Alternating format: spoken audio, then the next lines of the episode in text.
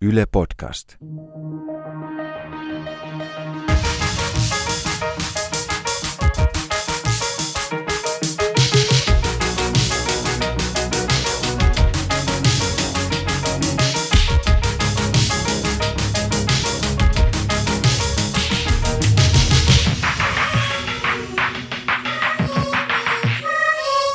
Tervetuloa. Tämä on Mitä vielä Ronja Salmi. Studiossa Ronja Salmi ja Emilia Emmy Valentin.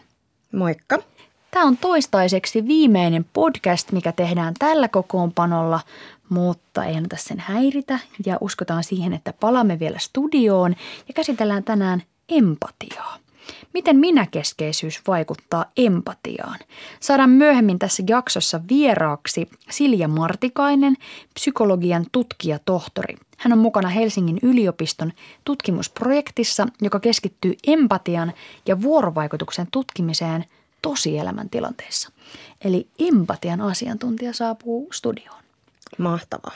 Tämä podcast on jatkanut aina siitä, mihin edellinen Mitä mietit Ronja Salmin jakso päättyy. Ja viimeksi jaksossa puhuttiin siitä, että ollaanko me itsekeskeisiä ja ehkä jopa itsekäämpiä kuin edelliset sukupolvet.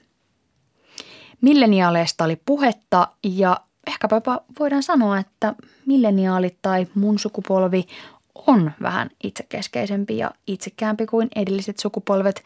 Osittain myös sen takia, että siihen on mahdollisuus. On enemmän vapautta päättää itse ja tehdä oma, omanlaisia valintoja ja sitä kautta myös sitten ehkä keskittyä itseensä.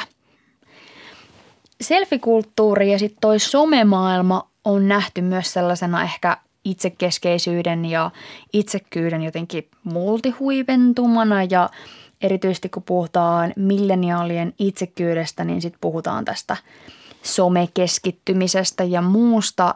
Ja sitten on myös uutisoitu, että somen myötä empatia olisi vähenemässä. Mitä sä ajattelet siitä, Emmy? No äkkiseltään se kuulostaa aika hurjalta. Empatia ainakin näin niin kuin kansankielessä tuntuu tarvittavalta ja tarpeelliselta. Ajattele maailmaa ilman empatiaa tai empaattisia ihmisiä, niin kyllä se vähän kalsalta kuulostaa mun kaveripiirissä jotenkin hoetaankin aika paljon sitä, että some vähentää empatiaa, some vähentää empatiaa ja somen syytä on se, että ihmiset ei enää pysty samaistumaan toistensa tunteisiin ja on kylmiä ja julmia ja maailma polarisoituu, koska some ja empatian puute. Mutta itse asiassa, kun mä vähän tongin tätä asiaa, niin nämä otsikot, mitkä revittiin tuossa vähän aikaa sitten siitä, että some vähentää empatiaa, niin ne ei ole ihan paikkansa pitäviä. No kerro lisää. Mä luin, luin tota nyt.fiin jutusta ja sitten myös Ylen jutusta, jotka on julkaistu tuossa viime vuoden puolella sitä, että se, että vähentääkö some empatia, niin siitä ei itse asiassa ole mitään kauhean kattavaa tieteellistä näyttöä.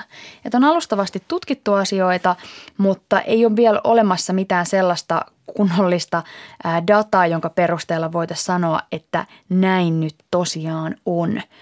Ja tämä on mun mielestä tosi tärkeä pointti ylipäätään huomata, että se, että joku otsikko tehdään, että some vähentää empatiaa, niin se ei välttämättä ole kauhean paikkansa pitävä tieto. No nuorisohan on aina ollut pilalla ja tulee varmaan aina olemaan, mutta että jos tälle mutupohjalta pohdiskelen tätä, niin, niin Kyllä, olen huomannut sen, että kun on tarkoitus nähdä kavereita ja, ja osoittaa empatiaa ja, ja olla normaali kanssakäymisessä, niin monesti niitä tilanteita häiritsee se, että meillä on samaan aikaan se puhelin vähintäänkin siinä pöydällä, ellei kädessä. Että kyllä se varmaan jollain tavalla kommunikaatioon – voisin uskoa, että on vaikuttanut.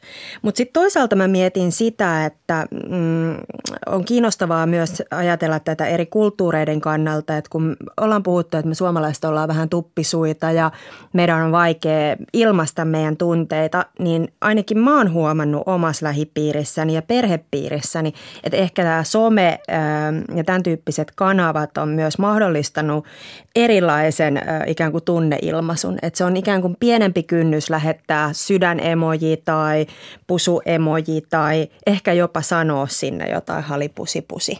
Onko tämä sitten empatia, niin ehkä siitä kuulemme myöhemmin lisää. Nämä empatiatutkimukset, mitä on tehty, niin tutkija Katri Saarikivi kertoi tässä nyt.fin haastattelussa, että on yksi tutkimus, jonka mukaan empatiataidot olisivat vähentyneet 70-luvulta lähtien ja samaan aikaan internetin käyttö on lisääntynyt. Sarkivi tosiaan sanoi, eikä kuulostanut järin vakuuttuneelta nyt.fi jutun mukaan. Ja sitten erässä tutkimuksessa nuoria raahattiin kahdeksi viikoksi luontoleirille, jossa ei saanut käyttää mitään sähkölaitetta sähkölaitetta tai somea. Ja sitten verrattuna verrokkiryhmään luontoleiriryhmän tunnetaidot paranivat. Mutta tämän tutkija Katri Saarikiven mukaan se nyt ei vielä ole mitenkään kauhean kattavaa dataa, että jotta jotain todellista syytä voitaisiin siitä löytää, niin tutkimus pitäisi toistaa. Ja se, että siellä on kasvotusten ollut tekemisissä ja hengattu luonnossa, niin varmaan siellä on mieli parantunut ja tunnetaidot parantunut, mutta se ei vielä kerro siitä, että somettomuus olisi vastaus siihen empatia-vajeeseen, mistä nyt ehkä on puhuttu. Mm. Mutta sen sijaan me ollaan tiedetty, että internet on aika ongelmallinen väylä välittää tunteita, koska sieltä jää niin paljon asioita pois. Että sä tosiaan mainitsit sen, että voi lähettää emojia ja voi lähettää pusujuttuja, mutta sitten taas toisaalta niin esimerkiksi kosketus tai silmiin katsominen ja sellaiset aika oleelliset asiat, jos halutaan oikeasti luoda kontaktia toiseen ihmiseen, niin nehän ei siellä kauhean hyvin välity. Niin, toi on kiinnostavaa näin niin kuin maalikon näkökulmasta, että mitä se semmoinen niin kuin, väreily, mitä ihmisten välillä tapahtuu, on silloin, kun me tavataan toisiamme kasvotusten. Mm, voiko esimerkiksi videopuhelu ikinä korvata tätä? Niin, onhan olemassa myös niitä seksileluja, jotka värisee sitten oikealla tavalla, tai että sä voit yhdestä paikasta vähän värisyttää ja toisessa paikassa se värisee sitten sillä tavalla, mutta en sitten tiedä, että – onko ne edes millään tavalla sitten kuitenkaan verrannollisia. Että tokihan se värinä varmaan hyvältä tuntuu, mutta että ei sen varmaan samalla tavalla oksitosiinia eritä kuin sitten se ihan perinteinen seksin harrastaminen – sitten toisaalta on kiinnostavaa nyt, kun me eletään niin kuin tätä tekoälyn kehittymisen aikaa. Mä oon varmaan aikaisemminkin näissä lähetyksissä puhunut näistä jo kuuluisaksi tulleista tota, hyljeroboteista tai kuutte, kuutteja, ne on. Joita... Sulla on joku juttu noihin hyljerobotteihin. Mä haluaisin sellaisen. koska olen ymmärtänyt, että näitä käytetään muun muassa vanhustenhoidossa nykyään aika yleisesti, että, että, tota, että sä voit saada tämmöisen – robottihylkeen syliin ja pajailla sitä ja, ja ilmeisesti, en mä tiedä onko silläkään mitään tekemistä empatian kanssa, mutta jotenkin se tuntuu rauhoittavan. Tai sitten jos me mennään niin tuonne seksimaailman puolelle, niin onhan meillä ollut näitä tämmöisiä niin kuin real doll-ilmiöitä jo kauan, joita markkinoidaan sillä, että real dollin äh, iho tuntuu kuin aidolta. Voiko tämä korvata koskaan aitoa äh, verenkohinaa ja pamppailevaa sydäntä. Niin, sitten jos mennään ihan siihen, että mitä empatia todellisuudessa on, niin Wikipedian mukaan empatia tarkoittaa kykyä ymmärtää, mitä toinen ihminen kokee tämän näkökulmasta, eli itsensä asettamista toisen henkilön asemaan. Empaattisessa vuorovaikutuksessa henkilö ymmärtää toisen henkilön tunteet. Tuo sun robottiesimerkki esimerkiksi, niin voit sä niinku ymmärtää, mitä robotti tuntee? Onko robotilla tunteita? Menee aika monimutkaiseksi. Niin ja niin kuin taas tämmöiseksi niin kuin tulevaisuusskenaario tyyppiseksi, että, että kuinka pitkälle tekoäly esimerkiksi voi kehittyä, että voiko tekoäly olla rinnastettava jossain kohtaa sit ihmisen aivotoimintaan tai mennä jopa sen yli. Sitten toisaalta mä oon miettinyt sitä, että puhutaan myös, että onko eläimillä tunteita. Itse ajattelen, eläimillä on tunteita, mutta että kuinka syvällisesti he oikeasti vaikka kokevat meidän tunnetiloja silloin, kun me ajatellaan, että voi, että siinä se napittaa mua ja lohduttaa, kun näkee, että, että mä oon surullinen, mutta että todennäköisesti hän käyttäytyy vaan niin kuin ahdistuneesti. Mua kiinnostaa siis myös se, että meillähän on niin kuin puhekielessä ää, jälleen niin tavattu tällaista, että me saatetaan ää, määritellä tai luonnehtia jotakuta kanssaeläjää kuin robotiksi. Eli, eli tavallaan saatko kiinni, mitä tarkoitan? Että mikä, mikä oikeus meillä on sitten myöskään tulkita toinen toisiamme kuinka syvällisesti me voidaan nähdä sitten niin kuin päältä päin tai käytöksen perusteella sitä vaikkapa empatiakykyä. Ja viimeksi robottiin verrattiin ihmistä julkisesti tässä Susanna Koskikeississä, kun hän ei osoittanut empatiaa pitkäaikaistyötöntä kohtaan tässä A-studion kuplaohjelmassa, vaan käyttäytyi kuin tunteeton robotti ja siitä lähti meemejä liikkeelle. Mehän myös yhteiskunnassa rankastaa niitä ihmisiä, jotka eivät osoita empatiaa.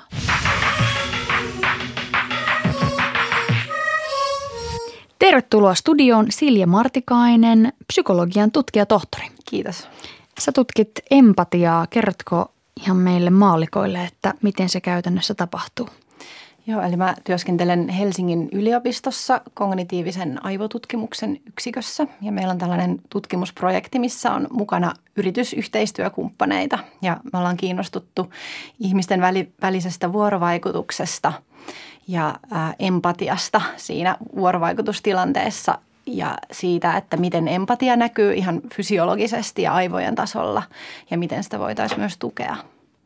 Mulla tuli tuolla Instagramissa eilen kysymyksiä sulle ja haluaisin ensimmäisenä niistä kysyä, että omaksutaanko empatia vanhemmilta ää, kautta ympäristöstä vai onko se niin sanotusti ohjelmoitu meihin? Hyvä kysymys. Toi on varmaan sellainen, mistä monet tutkijatkin on tosi kiinnostuneita.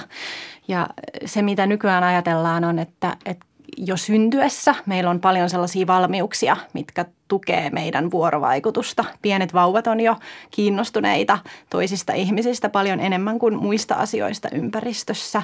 Ja he esimerkiksi matkii toisten ihmisten ilmeitä ja nauttii vuorovaikutuksesta. Ja ajatellaan, että, että nämä taidot on sellaisia, jotka sitten tarvitsee sitä merkityksellistä vuorovaikutusta niin, että ne voisi kehittyä lapsuuden aikana. Eli molempia tarvitaan. Kerrotko vielä tutkijan näkökulmasta, että mitä se empatia niin kuin määritelmänä oikeastaan on? Mitä sillä tarkoitetaan? Joo, eli empatia on kokoelma tämmöisiä ajattelun taitoja, joiden avulla me voidaan ymmärtää sekä itseämme että toisia ihmisiä. Ja oikeastaan ajatellaan niin, että, että empatia jakautuu kolmeen osa-alueeseen, joita osittain myös tukee eri mekanismit jo ihan aivojen tasolla. Ja yksi näistä on, on tällainen niin kuin ajattelun ja tunteiden ymmärtämisen ja niiden ajattelun, eli tämmöisen niin kuin mentalisaation alue. Eli se, että me voidaan miettiä ja tehdä arvauksia toisten ajatuksista ja tunteista ja siitä, että miten ne vaikuttaa ihmisten käyttäytymiseen. Pystytään pitämään toisen mieli meidän mielessä – ja sitten taas toinen osa-alue on tämmöinen niin kokemuksellinen alue. Eli me voidaan ihan fyysisesti kokea, ikään kuin asettua toisen ihmisen asemaan tietyllä tavalla. Se on jopa tämmöistä aika refleksinomaista, että jos mietitään vaikka jotain haukotuksen tarttumista, niin siinä on esimerkki tämmöisestä niin kuin empatiaprosessista. Eli jollain tavalla se toisen ihmisen fysiologia myös herättää meissä vastaavanlaisen fysiologisen vasteen. Eli silloin jos toista ihmistä sattuu, niin usein mekin tietyllä tavalla myös tunnetaan se tai koetaan se, se, mitä toinen ihminen tuntee. Ja nämä molemmat alueet sitten taas tukee empaattista motivaatiota, eli sitä, että kun me ymmärretään toisen ihmisen tilanne, niin usein myös pyritään auttamaan toista ihmistä ja helpottamaan toisen ihmisen oloa. Se oli tämä kolmas osa-alue. Joo, kyllä. Moni, moni mun Instagramissa myös pohti sitä, että onko empatia loppujen lopuksi aina ikään kuin itsekästä toimintaa, että kun me käyttäydytään vaikka empaattisesti, niin onko siellä taustalla kuitenkin halu itse jotenkin hyötyä siitä tilanteesta vai onko empatia aina, aina vilpitöntä? Hmm, toi on hyvä, tällainen aika filosofinenkin kysymys. Ää, tietyllä tavalla mä ajattelisin, että äh, se ehkä on jollain tavalla itsekästä toimintaa, mutta se, että onko se paha asia, että se on itsekästä toimintaa, niin mä en itse ainakaan näkisi niin, että, että sehän on niin kuin jotenkin lohdullista, että me koetaan itsekin hyvää oloa siitä, kun me autetaan toisia ihmisiä. Ja mä ajattelisin, että, että siihen voi liittyä näitä molempia. Mä mietin tuossa tätä, tätä ohjelmaa suunnitellessa, että empatia mielletään niin kuin ehdottomasti niin kuin plusmerkkisenä sanana. Hmm. Mutta voidaanko empatiaa nähdä myös jotenkin negatiivisessa valossa? Voiko olla vaikka liian empaattinen? Uh, no se ainakin tiedetään, että, että jossain tilanteissa uh, esimerkiksi auttamistyössä ihmiset voi uupua aika paljon siitä, että sä olet paljon tekemisissä hankalissa tilanteissa olevien ihmisten kanssa. Ja puhutaan tämmöisestä myötätuntouupumuksesta. Eli, eli sellaisissa tilanteissa ajattelisin, että, että pidemmän päälle se voi alkaa vaikuttaa myös ihmiseen niin, että hän alkaa jollain tavalla vähän sammuttelemaan niitä empatiamekanismeja, mikä voi sitten taas tietysti ihmisen kannalta olla haitallistakin ja voi aiheuttaa stressiä ihmiselle. Jos me ajatellaan, että me eletään tällä hetkellä ehkä sellaisessa mm, itsekeskeisessä tai minäkeskeisessä kulttuurissa, niin mä tuossa aikaisemmin kerron noista empatiatutkimuksista, mitä olin löytänyt. mitä sä ajattelet siitä, että onko empatia nyt tällä hetkellä jotenkin vähenemässä meidän kulttuurissa – Joo, mun mielestä oli tosi hyvin tiivistetty tutkimustietoa tuossa sun kommentissa.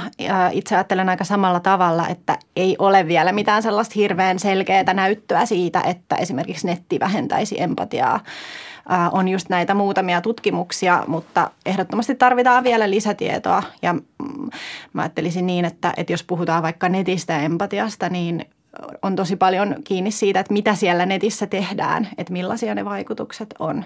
Et ei voida sanoa niin yksiselitteisesti, että nyt koska käytetään enemmän nettiä, niin empatia vähenee. Minkä takia te olette halunneet lähteä tutkimaan empatiaa? Miksi se on ajankohtaista? No mä ajattelin, että se on ajankohtaista ehkä sen takia, että se on sellainen taito, mitä ei voi automatisoida. Se on jotenkin sellainen inhimillinen taito, mitä varmasti tullaan tarvitsemaan aina. Ja ehkä nyt kun puhutaan paljon siitä, että työtehtävät automatisoituu koko ajan ja, ja niin kuin monet sellaiset asiat, mitä ihmiset ennen teki, niin koneet voi tehdä ne. Niin silloin tällaiset asiat kuin empatia ja, ja luovuus ja yhteistyö on taitoja, joita ei voi automatisoida. Mä en tiedä, onko siinä mitään järkeä, että niitä automatisoidaan. Niin silloin niiden merkitys koko ajan myös niin kuin työelämässä kasvaa. Niin, puhuttiin paljon just tekoälystä. Mikä sun ajatus siitä on, että voiko tekoäly kehittyä koskaan ihmisen tasolle? En osaa sanoa. Ehkä siis mm, voihan se tulevaisuudessa joskus ollakin mahdollista, mutta tällä hetkellä ollaan hyvin kaukana sellaisesta tilanteesta. Jos ajatellaan arkielämää, niin mulla tuli Instagraminkin kautta monta kysymystä siitä, että voiko empatiaa opetella – Hmm, kyllä, ehdottomasti voi opetella, että äh, No me vähän puhuttiin jo aikaisemmin siitä, että et, et lapsuusiässä varsinkin ne vuorovaikutuskokemukset on tärkeitä ja niiden kautta harjoitellaan empatiataitoja ja ehkä vähän vanhemmalla iällä sitä harjoitellaan leikin kautta. Leikissähän lapset usein asettuu erilaisiin rooleisiin, rooleihin, mikä on tosi tärkeää empatian harjoittelun kannalta. Ja sitten tietysti mitä vanhemmaksi tullaan, niin sitä tärkeämmäksi tulee se, että keskustellaan tunteista ja ajatuksista ja erilaisista tilanteista ja saadaan kokemuksia siitä, että millaisia kokemuksia toisilla ihmisillä on ja miten ne on heidän elämään vaikuttanut. Eli sellainen kaikki toisen asemaan asettuva keskustelu ja pohtiminen. Mä ajattelisin myös, että vaikka kirjojen lukeminen, missä niin kuin kuvataan erilaisten ihmisten elämää ja kokemuksia, kaikki tällainen tukee empatiataitoja. Mä oon paljon törmännyt sellaiseen, että ajatellaan tai ainakin puhutaan, että taide, taide ja just mielikuvitus olisi tämmöisiä tunnetaitoja kypsyttäviä mm. asioita. Onko näin?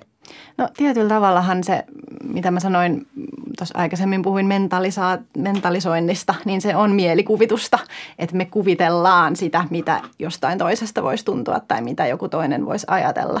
Että et sillä tavalla kyllä mä ajattelisin, että ehdottomasti.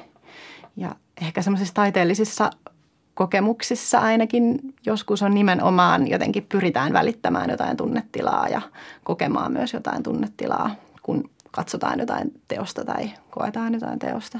Eli voisiko sitten sanoa niin, että, että tota, jos sä koet itsesi jotenkin tunnekylmäksi tai, tai jotenkin niin kuin huomaat, että okei, että nyt mulla on haasteita ymmärtää toisten ihmisten tunteita, niin sä voisit ihan tietoisesti puskea itseesi vaikka taiteen pariin opettelemaan toisten ihmisten tulkitsemista? No joo, varmaan se on aika yksilöllistä, mutta jos, jos se on sellainen asia, minkä kokee itselleen mielekkääksi, niin miksi ei? Hmm. Onko empatia kulttuurisidonnaista? Mä uskoisin, että, että se, ne perusmekanismit on aika yleis, niin kuin yleisiä kaikille ihmisille, mutta varmaan se, että, että miten empatia ilmenee käytännössä, niin se voi olla jonkun verran kulttuurisidonnaista. Että ehkä se, että, että kuinka valmiita me ollaan vaikka puhumaan tunteista tai näyttämään meidän tunteita, niin tällaiset asiat hyvin todennäköisesti on kulttuurisidonnaisia. Miksi sä uskot, että just nyt puhutaan niin paljon empatiasta? No toi on kiinnostava kysymys. Mä ajattelisin, että ehkä yksi syy on just tämä, minkä takia mekin ollaan kiinnostuneita empatiasta tutkimusmielessä, että se on jotenkin tällainen inhimillinen taito, jota jotenkin ei voida myöskään tulevaisuudessa äh, automatisoida tai mit, mitä jotenkin, mitä, mitä tullaan aina tarvitsemaan ihmisiltä. Ja ehkä se on sitten jostain syystä noussut, noussut nyt viime aikoina, varsinkin Suomessa sitten puheenaiheeksi, että, että se tulee niin paljon esiin esiin monissa tilanteissa. Ja ehkä siihen liittyy myös tämmöinen huoli sitten siitä, että kun koko ajan on enemmän ja enemmän tällaista virtuaalista vuorovaikutusta ja vuorovaikutusta koneiden kanssa, jotka ei ole kauhean hyviä siinä empatiassa, niin sitten se myös nousee ihmisille mieleen, että, että, että pitäisikö tämä olla sellainen asia, mistä me ollaan enemmän kiinnostuneita. Mitä sä ajattelet, minkälainen maailma olisi pahimmillaan, jos empatia täältä kuolisi? Mun on tosi vaikea kuvitella sellaista maailmaa, ainakaan niin, että siinä olisi ihmisolentoja siinä maailmassa, koska se on niin keskeinen taito meille ihmisille, että sitten ehkä oltaisiin jossain, jossain täysin virtuaalisessa todellisuudessa, missä, missä kaikki vuorovaikutus olisi jotain, jotain hyvin tällaista niin kuin – automaattista ja, ja tunteetonta ja niin kuin funktionaalista. Mutta siinä maailmassa ei olisi varmaan kauheasti sijaa niin kuin inhimilliselle vuorovaikutukselle tai tunteiden ilmaisulle. Osaatko tutkijana sanoa, että onko tässä ajassa jotain viitteitä sellaisesta? Onko jotain tiettyjä alueita vaikka, missä näkyy selkeästi empatian puute? No mä ajattelisin ehkä niin, että puhutaan vaikka nettikeskusteluista missä, tai vihapuheesta, niin, niin ehkä nämä asiat on sellaisia ilmiöitä, missä ihmisten ymmärrys toisia kohtaan voi ainakin väliaikaisesti heikentyä. Ja, ja silloin just ollaan tämmöisissä tilanteissa, missä mä en näe sitä ihmistä, joka vastaanottaa esimerkiksi sen mun viestin ja mä en näe sen ihmisen reaktiota, niin silloin mä saatan kirjoittaa jotain hyvinkin törkeetä, mitä mä en todennäköisesti sanoisi kasvotusten. Joo, kyllä toi on varmaan sellainen klassinen esimerkki siitä, että miten se empatia ei välity siellä somemaailmassa, että sä, nä, sä et näe sen toisen ihmisen reaaliaikaista reaktiota, sä et näe sen ilmeitä, sen eleitä, sen hengitystä. Ja mä oon paljon miettinyt sitä, että kun ihmiset viestii siellä ilman niitä nonverbaalisia keinoja ainoastaan sanoilla. Ja fakta on kuitenkin se, että meillä on aika paljon porukkaa, jotka ei ole mitään sanan taitureita myöskään. Mm. Että siellä on ihan hirveästi viestintää, joka perustuu sanoille ja kirjoittamiselle, toki myös kuvalle ja videolle, mm.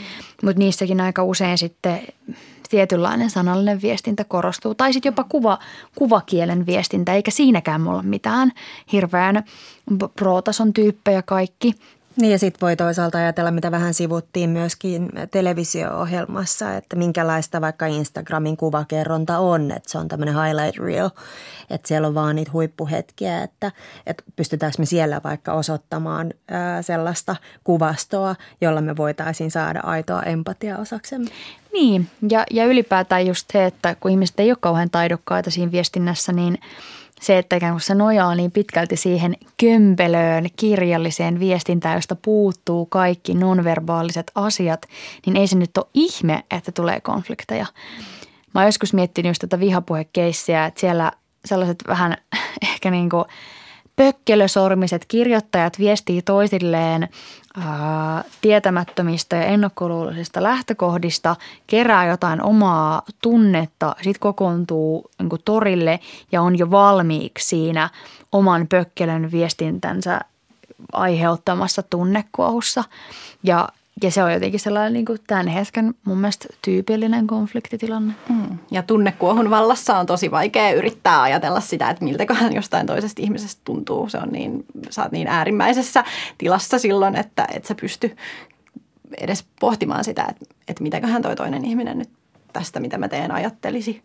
Toikin on muuten tosi hyvä pointti. Onko siis tosiaan niin, että mitä enemmän mulla on fiilistä niin sanotusti tapissa, niin sitä huonommin mä pystyn ajattelemaan muiden ihmisten tunteita. Joo, kyllä näin ajatellaan. Että tietyllä tavalla se, että, että jos sä oot äärimmäisen stressaantunut, niin, niin sun kaikki niin kuin voimavarat menee siihen omaan tunteeseen ja sen tunteen säätelyyn. Eli silloin on aika vaikea enää pitää toisen ihmisen mieltä mielessä.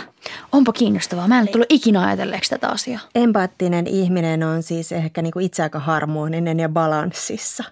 Niin ja eihän sitä aina tarvitse olla, mutta ainakin sitten sä voit pyrkiä siihen, että okei, että nyt meni överiksi, että rauhoitutaan ja sitten keskustellaan asiasta uudestaan. Että eihän sitä aina tarvitse olla täydellistä sen vuorovaikutuksen, mutta asioita voi myös selvittää. Eli ton takia ne kiireiset tyypit jossain asiakaspalvelutilanteessa on ihan mulkkuja, koska ne ei pysty ajattelemaan, että se kassahenkilökin on ihminen, ne ei pysty tuntemaan empatia. Tietyllä tavalla joo, mun mielestä on hyvä pointti. Mm, mahtavaa. Niin, tai sitten toisaalta, että jos sä oot joku niinku suuri johtaja siellä omassa haipissas, niin mm. niin sä et ehkä sit pysty näkemään sinne niinku mm. alemmas. Mm. Joo, ja se myös tiedetään, että kun luodaan tämmöisiä arvoasetelmia ihmisten välillä – niin se myös heikentää sitä taitoa niin kuin asettua toisen asemaan. Et, et, et se, että et mitä enemmän ihmiset kokee olevansa samalla tasolla, niin sitä helpompi heidän on myös olla empaattisia toisia kohtaan. Eli hierarkia vähentää empatiaa. Joo. Me ollaan menty tässä nyt vähän joka suuntaan suuren empatiajakson äärellä. Miten sä Silja tiivistäisit nyt, jos puhutaan vielä niistä empatiataidoista, että et mitä meidän tulisi jokaisen ottaa huomioon, kun täällä maailmassa seikkailemme itsenämme yhdessä toisten kanssa? Miten me voitaisiin olla empaattisempia? Pitääkö meidän olla empaattisempia? No Mä en olisi mitenkään äärimmäisen huolissani ihmisten empatiataidoista. Ne on taitoja, mitä meillä kaikilla on. Ne on taitoja, mitä me voidaan kehittää. Ja oikeastaan mun mielestä se kehittäminen liittyy vain siihen, että me ollaan kiinnostuneita toisista ihmisistä. Välillä voi tulla kaikenlaisia hassuja mukia, mutta mun mielestä siitä ei kannata olla huolissaan. Että tärkeintä on se, että, että pyritään ymmärtämään toisia ja ollaan kiinnostuneita toisista. Kiitos Silja Martikainen, psykologian tutkijatohtori. Kiitos. Kiitos myös Emmylle. Ihanaa, että olet ollut kymmenen podcastia täällä mun kanssa juttelemassa. Kuin myös. Suuri kiitos sinulle. Ja kiitoksia kaikille kuulijoille. Tämä oli toistaiseksi viimeinen Mitä vielä Ronja Salmi podcast. Kaikki aiemmat podcastit löytyy Areenasta. Niiltä voi, niitä voi siellä suurimpaan hätään uudelleen kuunnella ja niistä voi kertoa myös kaverille. Instagramissa ronja.salmi seurantaan, niin tiedätte, että milloin ollaan taas alueella. Moi moi!